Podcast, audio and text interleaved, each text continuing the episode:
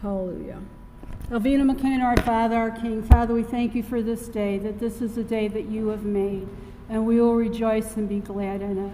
Father, I thank you that for your anointing, Father. I thank you that you give us eyes to see, ears to hear, and hearts to receive. I thank you that you speak to each of us individually, as well as your word is going forth, Father. That, Father, that you have the capability, Father, even as that word is going forth, to assimilate it into the areas of our life where we need to hear from you. And I thank you for it, Father. I thank you for your precious word, Father, that we never take it for granted in Yeshua's name. And we praise you and thank you for all you're doing in all of our lives. Father, you are no respecter of persons, Father. And we thank you for the blessings, Father, in Yeshua's name. Amen. Hallelujah. Okay, so we're going on and looking at, again, the rest of the scriptures regarding who we are in Messiah Yeshua, as believers in Messiah, as his children, who have been, again, grafted into the olive tree of Israel. Again, all his promises are yes and amen. Hallelujah, to the glory of the Father. So here, Philippians 2:5 says, we have the mind of Mashiach. I'm going to read the Amplified. Let the same attitude and purpose and humble mind be in you, which was in Messiah Yeshua. Let him be your example in humility. The supreme example of looking out for the interest of others was given by Yeshua's descent from equality with God to die for us. You know, I think it's so, you know, it's really so, how can you comprehend such love? I mean, the Father could have at any time, you know, from the minute Adam fell, from the minute that he chose HaSatan over Yahweh, he could have destroyed, you know, everything. It says, hey, forget it. But he didn't, because he's a God of covenant. And he cut a covenant later with Abraham, Isaac, and Jacob, and he is faithful. But here Yeshua came down from heaven, left his position as again, equal with Yahweh, came down from heaven, took on the body of a human, a person, us, and to pay the price for our sins.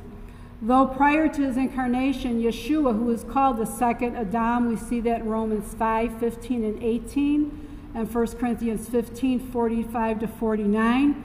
Again, when the Father created Adam, he was created to be ruler over this earth. He says he was to rule and reign over this earth. But he submitted to the lies of the enemy and gave that position over. And Yeshua came and took back what the enemy stole. Hallelujah. And he goes on to say that he did not consider equality with God something to be possessed by force. You know, he was such a humble man. Here's Yahweh in the flesh humbling himself to walk among us. You know, I don't think any of us would have the patience that the Father has, you know. It's like he is so patient because of the love he has for his creation.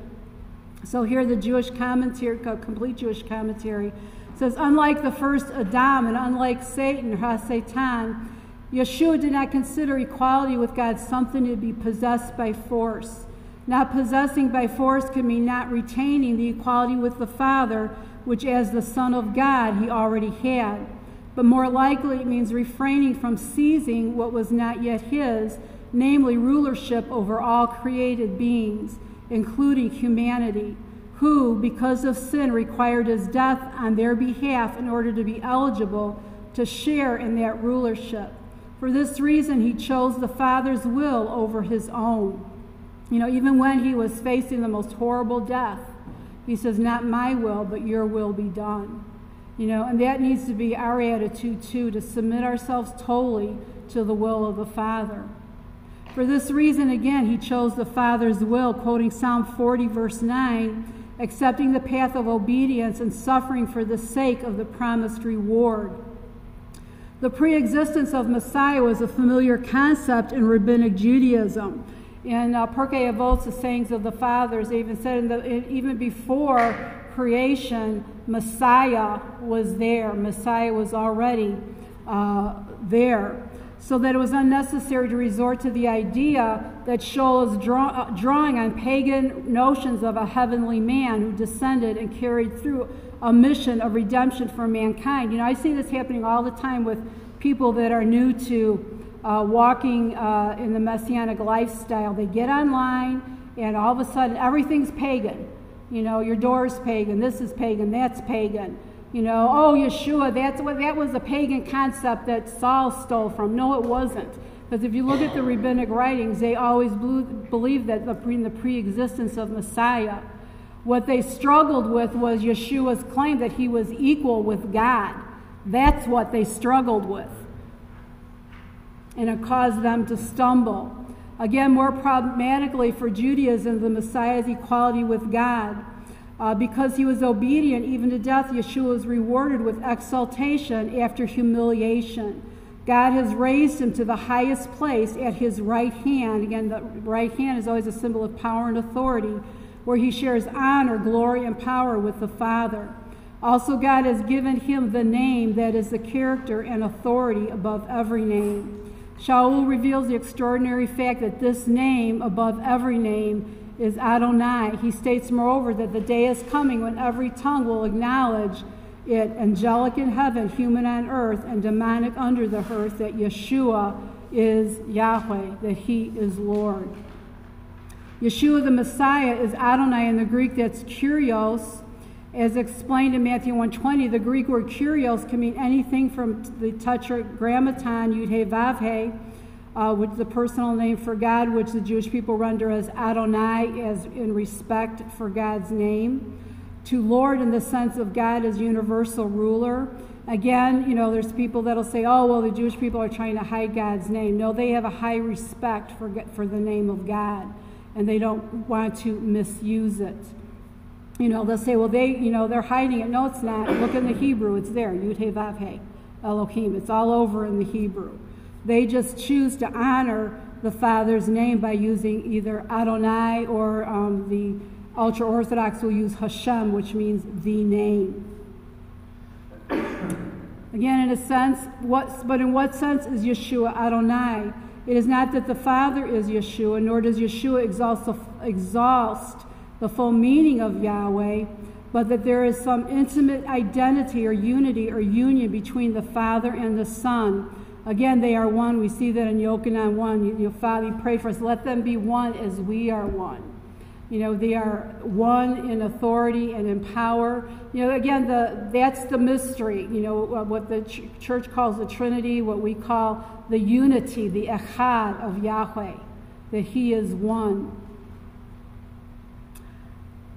This is Andrew Gabriel Roth, Philippians 2:6, who existed in the very form of Elohim, thought it not robbery to be equal with Elohim.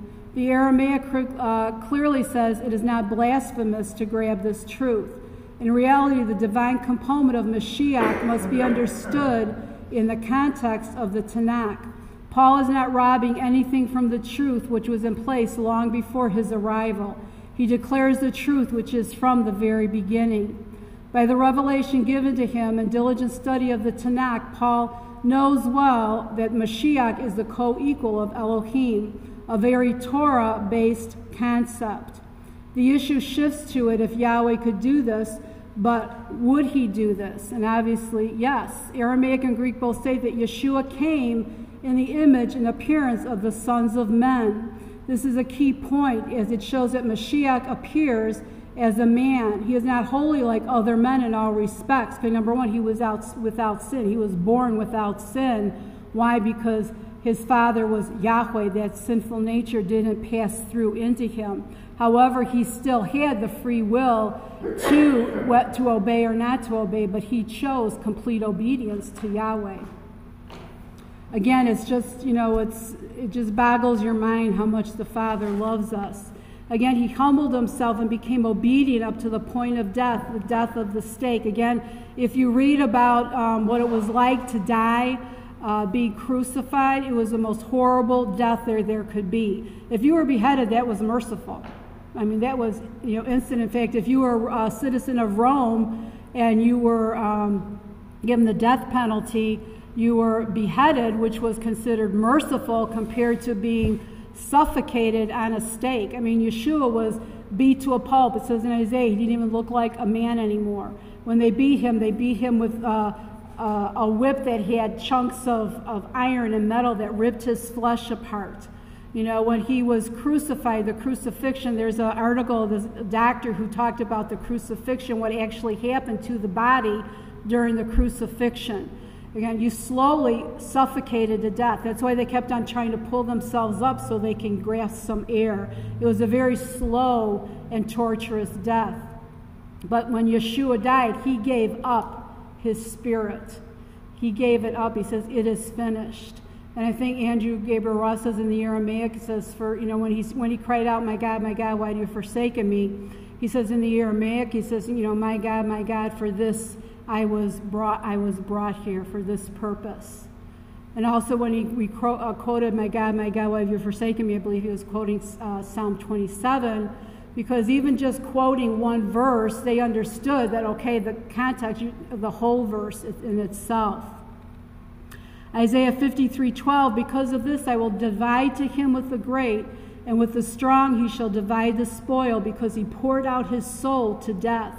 He was counted with those transgressing, and he bore the sin of many, and made transgression for transgressors. Also, when they were crucified naked. The pictures you have out of respect for Yeshua, he's covered, but they were crucified naked. So again, on top of the torture, the humiliation as well. I'm going to skip. I'm not going to read through all of these notes. Again, you have them.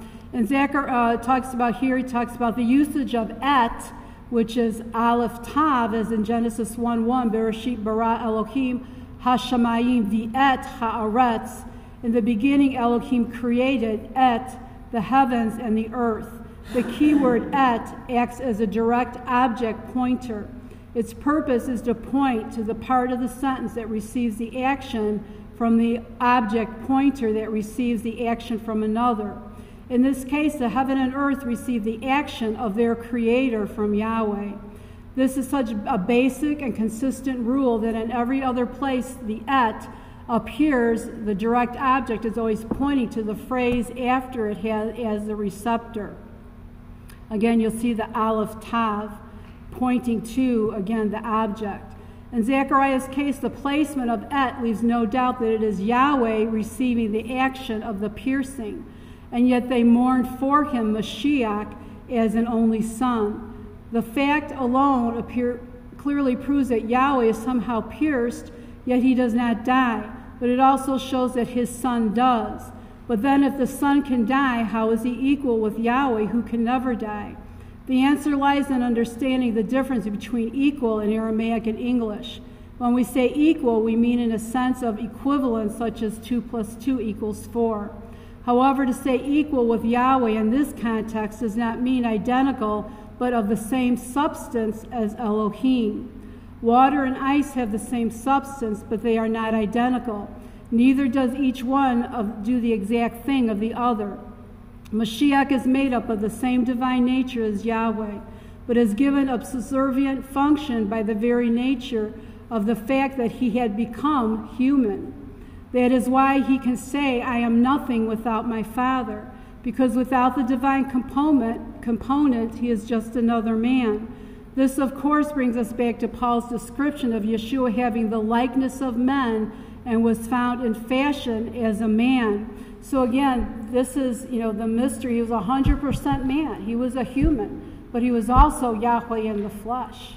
But he laid aside that. Why? So he could take on the sin, undo what Adam did. And hallelujah, thank the Father that he did that.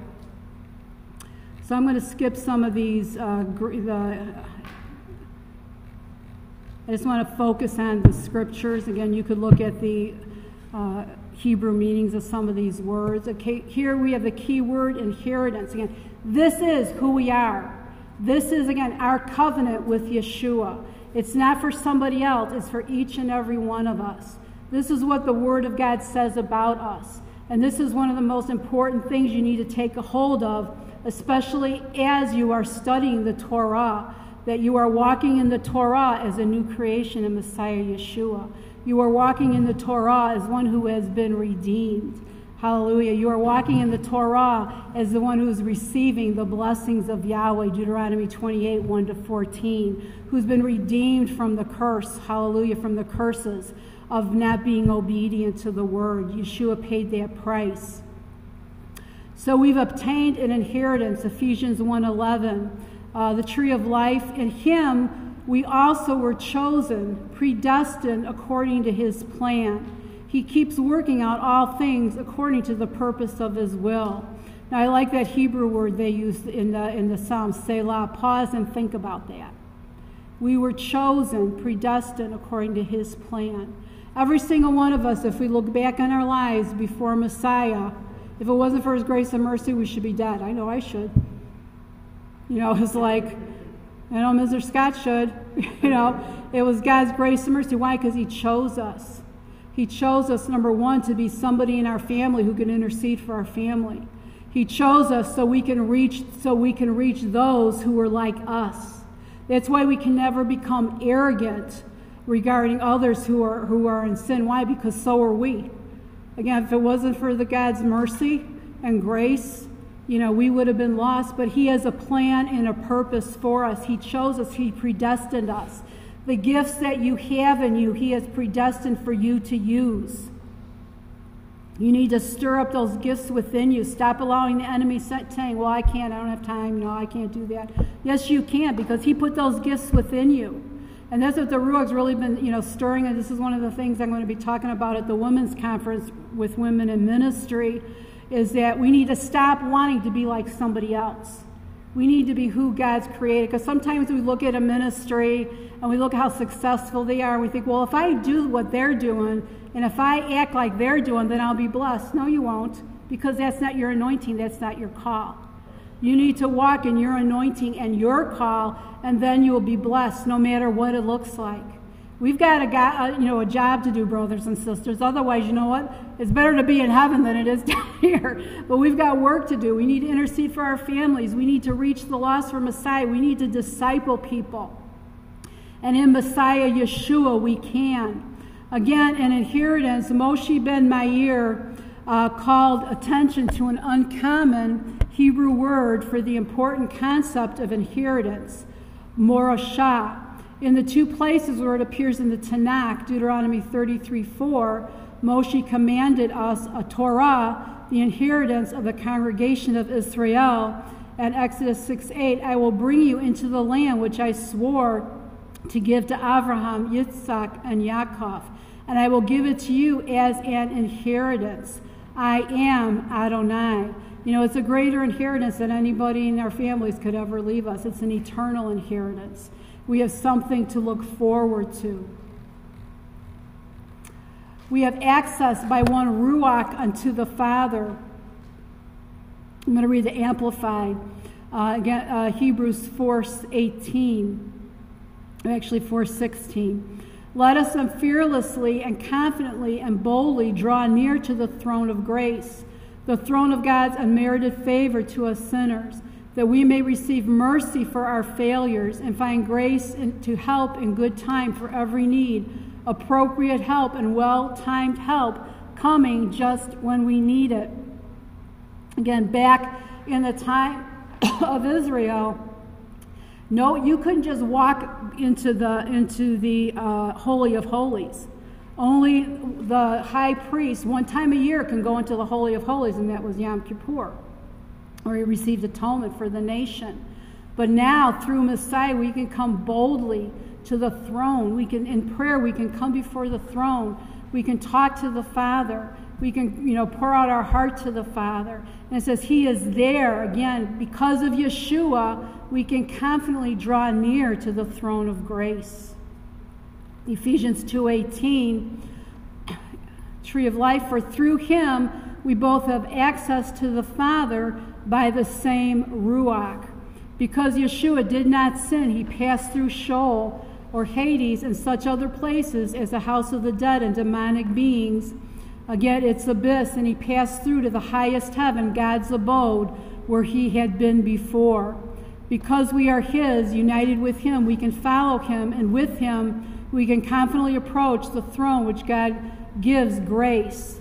There may be an implied contrast with the mercy seat of the tabernacle and temple here on earth, which only the Levitical, again, high priest could approach, and many Jewish people feel distant from God. You know, why? Because if you are not born again, you don't have that intimate relationship. You know, they feel the only, because it was only the sacrificial system that allowed you to, you know, to come before Yahweh. But Yeshua is our eternal sacrifice for our sins. Hallelujah. We can boldly, again, because of what he did. Again, he wasn't put to death because he sinned. He was put to death for our sins. Just take a picture of yourself and put it there on the cross, and that's who God saw. He saw Yeshua taking your place, and justice was done as far as God was concerned for those who put their faith in Messiah Yeshua. We overcome the world, 1 John 5:4. You know, doesn't matter what the news says, doesn't matter what CBS, NBC, ABC, or whatever, any of those others. It says that we, for everyone born of God, overcomes the world, and the victory that has overcome the world is this, our faith. In fact, we talked about this last week. I didn't record it, but our imuna, our trust in Him. You know, again, they're talking about, you know, food shortage, baby formula shortage, and, you know, a lot of it they believe is being manipulated, you know, to cause this, you know, shortage. But, you know, if God can cause manna to come down in the wilderness for his people, he can do it for us. He can cause our food to stretch. He can, you know, help, you know, give us favor and define what we need. If God can do it then, he can do it now. You know, if it was true that he can bring manna in the wilderness and feed his people and keep them healthy and strong in the wilderness, how much more is it true that he can do for us today? Yes, amen. Clothes and shoes that never wear out. John 6:47 to 51. Truly, truly, I say to you. Now, when you see truly, truly, what Yeshua is saying, this is absolute truth. Absolute truth. I say to you, the one believing into me has everlasting life. I am the bread of life. You know, it's just like those dreams I had where I saw people were coming out of the field with sheaves of wheat in their hands, representing, again, the bread of life. Our bread, our life is the word of God. Your fathers ate the manna in the wilderness and died. This is the bread coming down out of heaven, that anyone may eat of it and not die. I am the living bread that came down from heaven. If anyone eats of this bread, he will live forever. And indeed, the bread which I will give is my flesh, which I will give for the life of the world.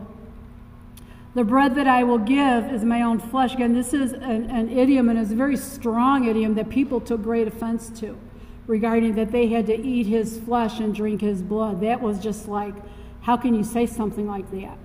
The bread that I will give is my own flesh, and I give it for the life of the world. Unless you eat the flesh of the Son of Man and drink his blood, you do not have life in you. Because of what Yeshua said here, the grumbling quickly became disputing, then a hard word they couldn't bear to listen to, and finally an insuperable barrier for many of his Talmudim, not merely as casual hearers who turned back and no longer traveled with him. Because they got offended at that one thing, they walked away from him. You know, that's the biggest thing today, is people getting offended and walking away from God because God didn't do what they thought he should do for them. He didn't tell them what they wanted to hear. You know, God will always speak the truth to us. You know, how sad is that? Because he had the inner circle, but there was many more that were his disciples, many more that he had the blessing to walk with him, yet because they couldn't handle what he said, they walked away from him. Rabbi Takuma said, in the name of Rabbi Nachum ben Rabbi Shamuel ben Nachman, you know, when the rabbis are quoting everybody, they quote every single person down the line. And Rabbi Yehuda Hanasi said, in the name of Rabbi Shamuel, all reference to eating and drinking in the book of Kehelet, Ecclesiastes, signified Torah and good works. Rabbi Yonah said, the clearest proof for this is Ecclesiastes 8:15. A man has no better thing under the sun than to eat, drink, and be merry, and that this should accompany him in his labor. The word for his labor is amalo, but it should be read olamo, his world. That is, in this world. There's the olam haba is this world, the olam haseh is the world to come. but it should be read again, Olama. The verse continues, all the days of his life, and that alludes to the grave. So are there food and drink in the grave that accompany a person to the grave? Of course not. Therefore, food and drink must mean Torah and good works. The point is that Jewish understanding allows for symbolic interpretation for food and drink. Again, Yeshua wasn't literally saying, you have to eat my flesh and drink my blood. Again, he was giving a symbolic interpretation. And I believe it was a test too. You know, okay, let's see if who can deal with this. And we see that many of them walked away with him. And so to say, Messiah, we don't understand that. Please explain it to us so we could understand. For sure the inner circle did, because they were always saying, well, explain this parable to us. Explain, what do you mean? But the rest didn't bother for an explanation. They just became offended. Again, to eat the flesh of the Son of Man is to absorb his entire way of being and living. The Greek word sarx, or flesh, is also used to refer to human nature in general, to the physical, emotional, mental, and volitional aspects of human existence. Yeshua wants us to live, feel, think, and act like him. By the power of the Ruach HaKodesh, he enables us to do so. Likewise, to drink his blood is to absorb his self-sacrificing life, motivation, and indeed his very life, since the life of the flesh is in the blood, Leviticus 17:11. Literally, it is your DNA. Everything about your DNA, you know, scientists can take your DNA and rebuild the whole, you know, figure out who you are, where you came from.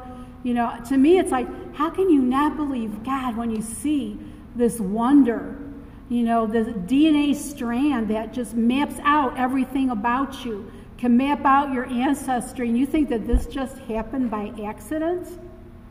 You know, it's like, to me, it's like, I love studying. Again, medical science, you know, we covered some of that in the healing classes, and how awesome we are made. We're not a mistake. You know, every part of our body is a miracle, how it functions. You know, and this body cannot exist without our spirit. The minute our spirit goes, the body has no reason to be here. It just decays into the ground until the resurrection. I mean, sometimes I think, we need to really think, again, pause and think about that. The word says we are fearfully and wonderfully made. You know, again, I can't understand how doctors can see this wonder and see miraculous healings and still not believe in God. You know, because it's all about science to them. To me, it's like, wow, look at creation. It's just like how a flower blooms. I mean, I'm in awe of that. I just like... You know, as a kid, I used to lay in the grass. Did you ever do that? Look through the grass and watch all the ants and bugs and the little world that was going on under your feet. And I think, wow, God. They see what they don't see. They have ears to hear what they don't hear. Right.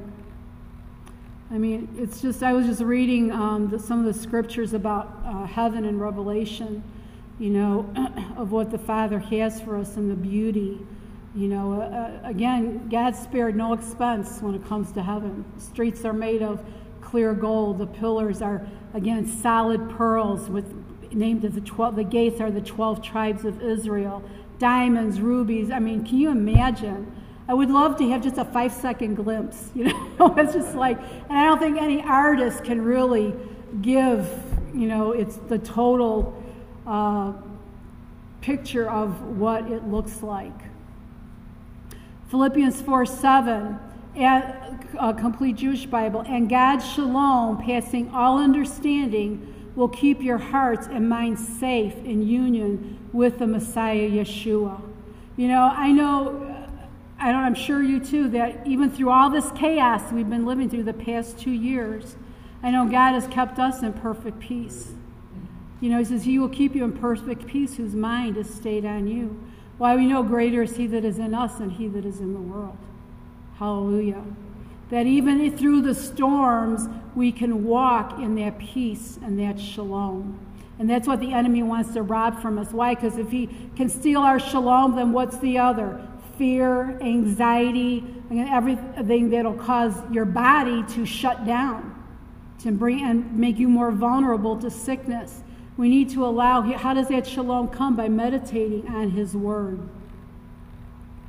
Hallelujah. He says that we would receive power. In the Greek, that is the word dunamis. Power. It's like the power of dynamite. Dynamite power. The power of the Ruach HaKodesh. Power to lay hands on the sick and see them recover. Power to cast out demons. Power over all the power of the enemy. And nothing shall by any means hurt us. Again, we see that in Mark 16:16 to 17. I'm going to, again, read the Amplified. He who believes, who adheres to and trusts in and relies on the gospel or the Besorah and him who sets it forth and is baptized will be saved from the penalty of eternal death.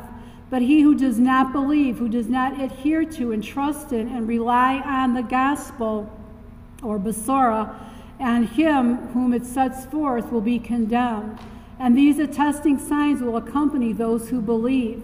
In my name they will drive out demons. They will speak in new languages. They will pick up serpents, and even if they drink anything deadly, it will not hurt them. They will lay their hands on the sick, and they will get well. Again, this last verse has been misused and abused. There's churches down south that they practice handling snakes based on that scripture. There's, again, it doesn't mean you can go drink a bottle of Drano and it's not going to hurt you. It's talking about the enemy trying to hurt you, the enemy trying to poison you, the enemy trying to, again, attack you. He says it will not hurt you if you are walking with me, walking in me. Again, the scripture could be so easily, misconstrued and taken out of context. Thank God that, even if we maybe eat something that we didn't realize was, maybe past its using date, God protects us. Hallelujah.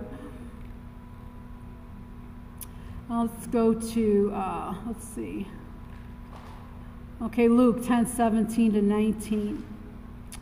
I'm going to read Tree of Life. Then the 70 returned. So these 70, again, besides the inner circle, were the additional Talmudim disciples that were following Yeshua, and he was training. And all the number 70 always refers to the nations as well, the number 70.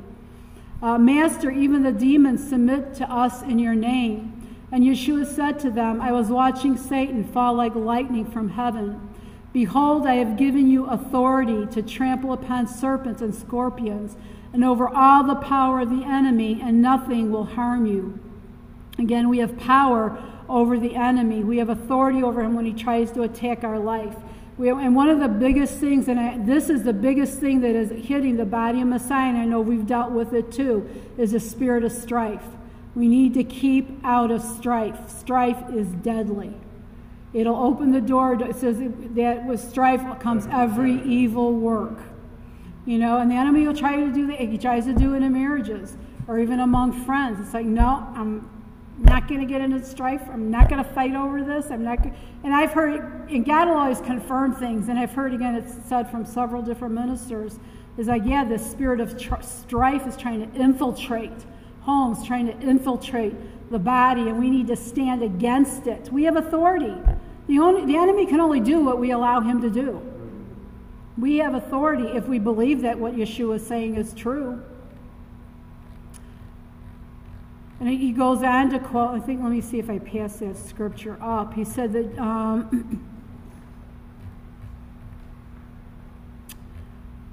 don't have it, but he also told them, not just to rejoice over that authority over the enemy, but to rejoice that their name is written in heaven. Hallelujah. Praise you, Father. So the word of Elohim says we live by and in the law, the Torah of the Ruach of life in Mashiach Yeshua. Romans 8:2. I'm going to read the Amplified. For the law of the Spirit of life, which is in Messiah Yeshua, the law of our new being, has freed us from the law of sin and death. That's the law we've been freed from, not God's teachings and instructions. God's teachings and instructions are life. They're a blessing. We've been redeemed from the curse of the law. We've been redeemed from the law of sin and death, but not redeemed from his Torah, his teachings and instructions, because that's what law means, bringing it back to the Hebrew, Torah, teachings and instructions. So again, as you're reading the scriptures, Again, for the law, the Torah, the teachings and instructions of the Spirit of Life and Messiah Yeshua has freed us from the law, again referring to the sinful nature of sin and death. Torah of the Spirit, Torah, sin, and death, what are these two? Here is the wrong answer. Yeshua gave a good Torah of the Spirit, which produces life, in contrast with the bad Mosaic law that produces only sin and death. Again, you see that taught. You know, well, in the Tanakh, you know, God was very strict and mean and angry. But now in the New Testament, you know, he's all loving. Well, God has always been loving.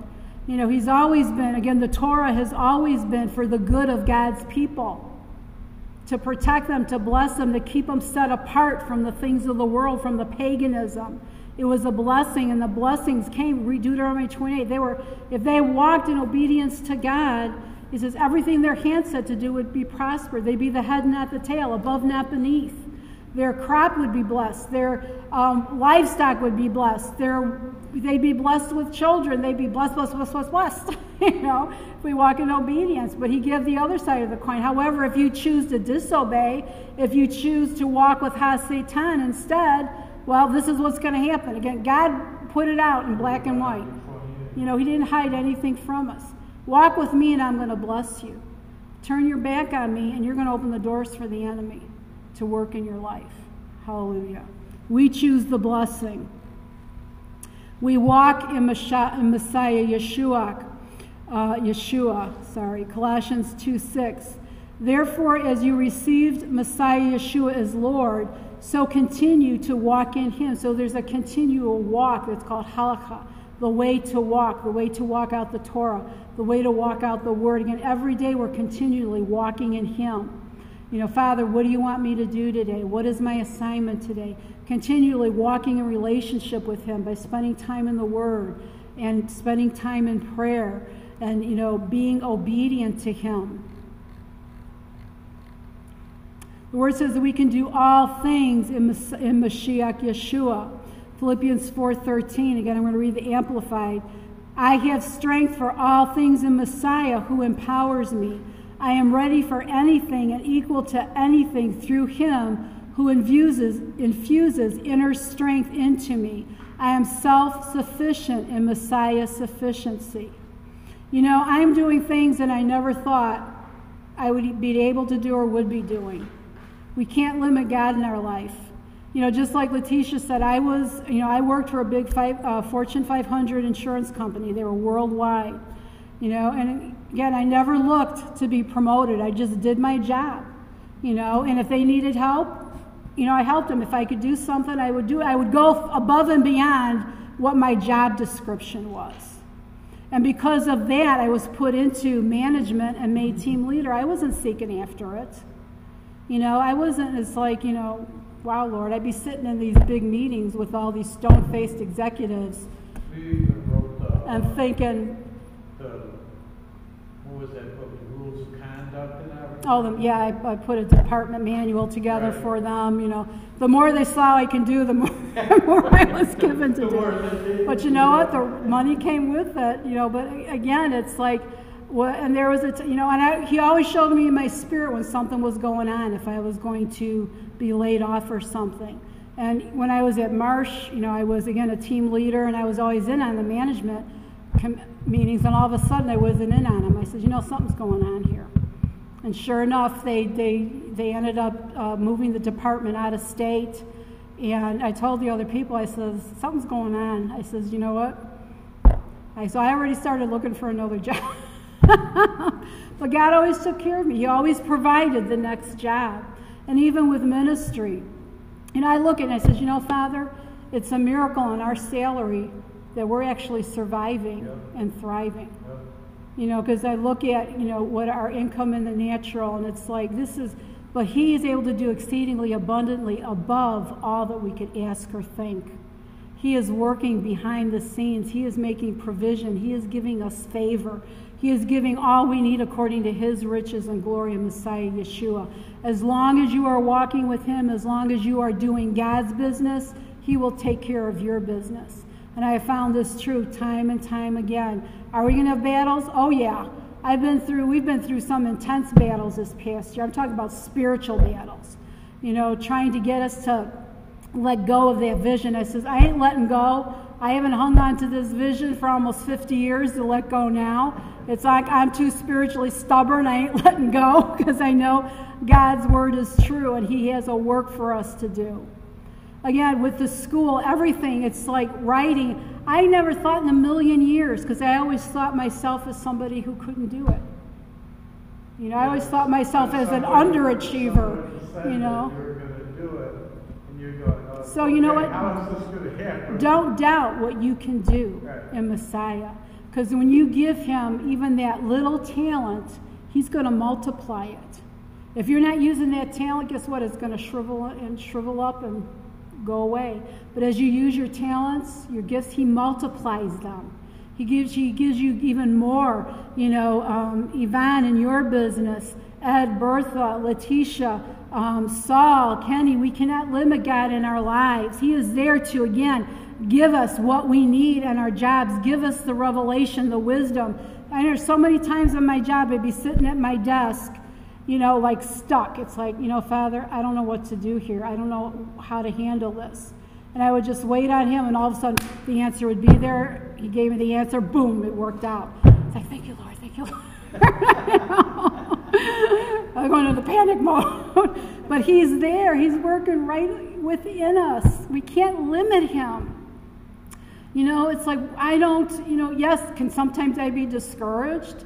Yeah, but then I go back and I look at all he has done in the past, all how he has supernaturally provided, how he's healed. Again, that's why I say write things down. Whatever the Father does for you, write it down. The Bible calls it a book of remembrance.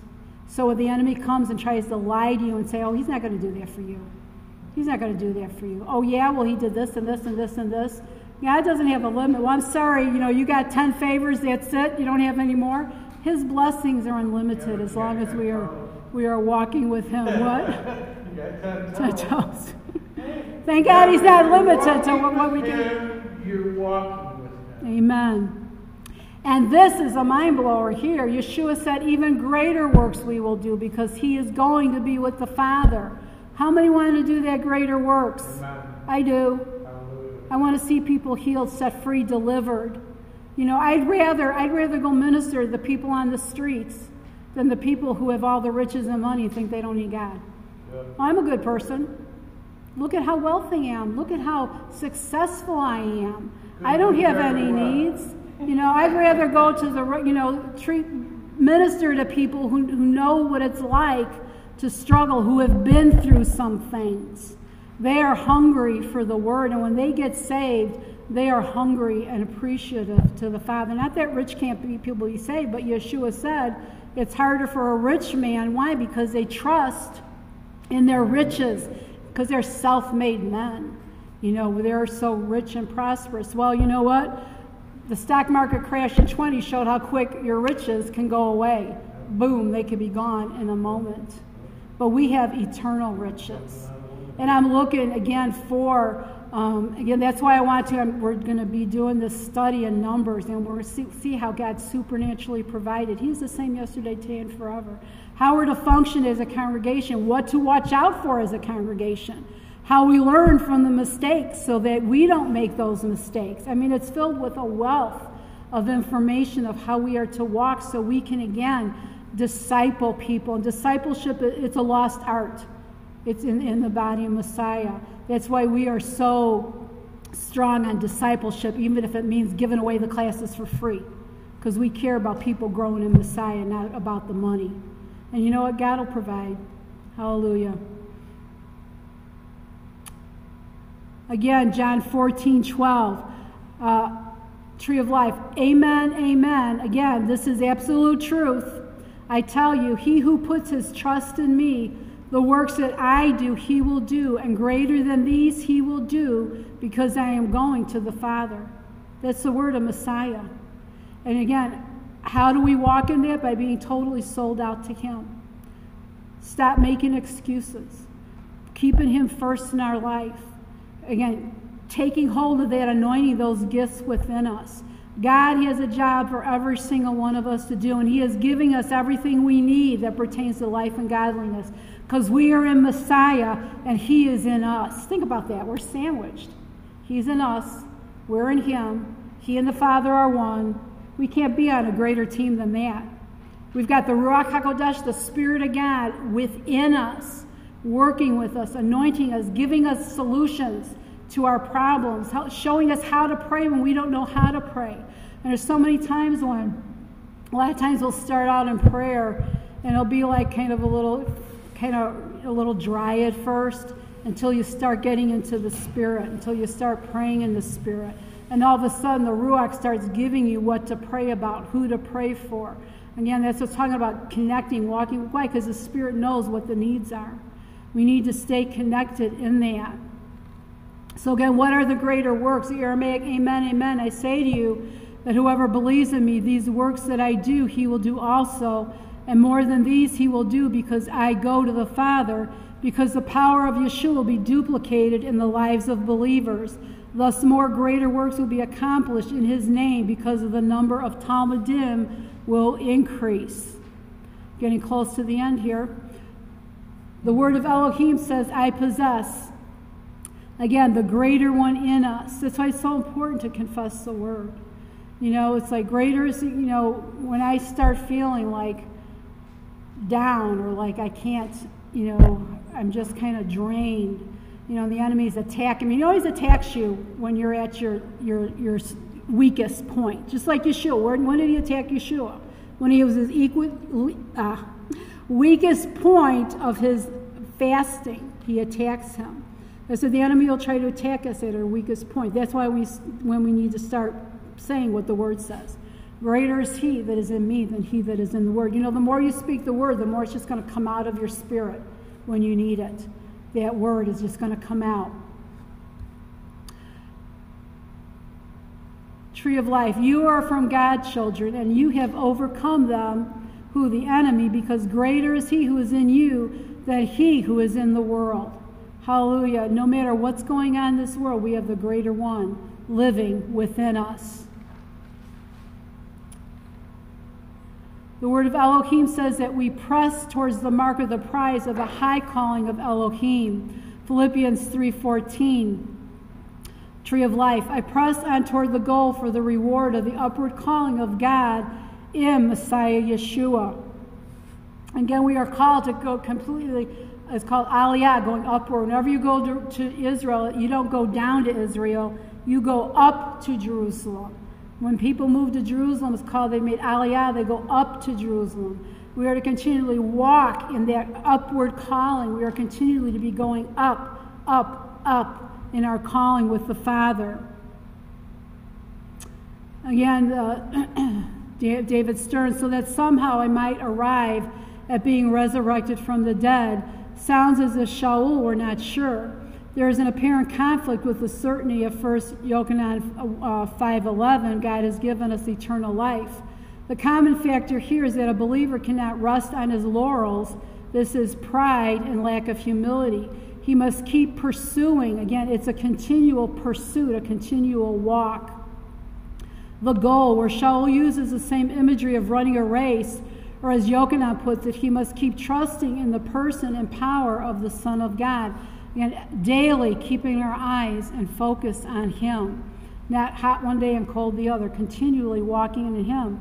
And as you're, again, as long as you are serving God, yes, you are eternally secure. As long as you are walking in His Word and you are being obedient to Him and you are serving Him and you are loving, you know, I know you, I don't want out. I don't ever want to leave Him. So you don't have to be concerned. It's those that think that they can live in the world and, you know, go to church on Sunday and be in the world the rest of the week. You know, okay, well, I paid my dues, or it's Christmas and Easter. Okay, I'll show up. You know, even the mafia shows up on Christmas and Easter. You know, now I can go out and kill some people because I've showed up, I did my dues. No, that doesn't work with God. You have to walk daily with Him. And if you're truly His son and daughter, of course you want to. Every day walk with Him. Every day spend time with Him. Every day serve Him. We always triumph in Mashiach, tree of life. But thanks be to God, who in Messiah always leads us in a triumphal procession, and through us reveals everywhere the aroma of the knowledge of Himself. Have you ever been in prayer and all of a sudden smelled something, a beautiful, like kind of like a flowery smell? That's the aroma and presence of God. And I'll be like, where's that coming from? But it's just a beautiful, again, his aroma. You have an aroma about you with the Spirit of Yahweh in you. People know there's something different about you. Before I was, born again, actually I knew the Lord as a child, but straight away. But when I rededicated my life to him, and I knew that there was something different in the people who witnessed to me. I saw it in them. I sensed it into them. I'd walk into a Bible bookstore and I sensed something. I felt something. That was the presence, the Ruach of the Father. So again, you have a scent about you. You have a beautiful scent and presence about you that you don't even realize. Hallelujah. Psalm 47, for the Lord Most High is terrible. He is a great king over all the earth. He shall subdue the people under us and the nations under our feet. He shall choose our inheritance for us, the excellency of Yaakov, whom he loves. Selah means pause and think about that. God is gone out with a shout, the Lord with the sound of a trumpet. Sing praises to God, sing praises unto our King. Sing praises, for God is the King of all the earth. Sing ye praises with understanding. God reigneth over the heathen.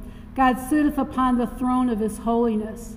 The princes of the people are gathered together, even the people of God of Abraham, for the shields of the earth belong unto God. He is greatly exalted.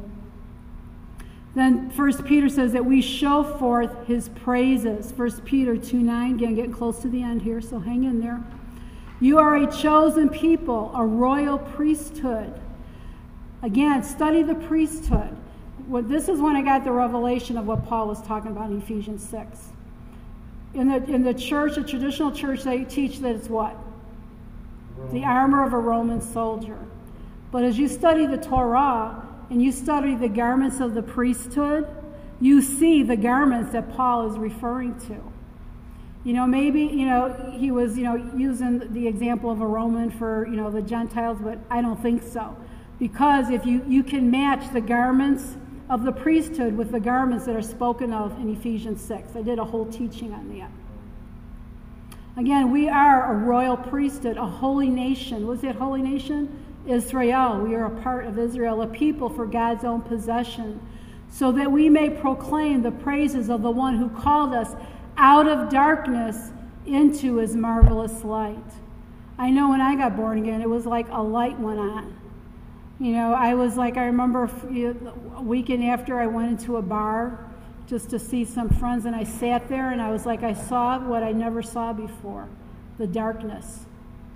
When you're in darkness, you don't notice the darkness. You find comfort in darkness. But when you're walking in the light, and I walked in there, I was like, I don't belong here anymore. What am I doing here? I did some witnessing and left. I witnessed all my unsaved friends. They thought I was off my rocker. I said, I don't really care. I know who I belong to. Hallelujah. So again, we are a chosen race, a royal priesthood, a dedicated nation. Hallelujah. Belonging to God. Psalm 150. Praise ye the Lord. Praise God in his sanctuary. Praise him in the firmament of his power. Praise him for his mighty acts. Praise him according to his excellent greatness. Praise him with the sound of trumpet. Praise him with psaltery and harp. Praise him with the timbrel and dance. Praise him with the stringed instruments and organs. Praise him with the loud cymbals. Praise him with the high-sounding cymbals. Let everything that hath breath praise the Lord. Praise ye the Lord.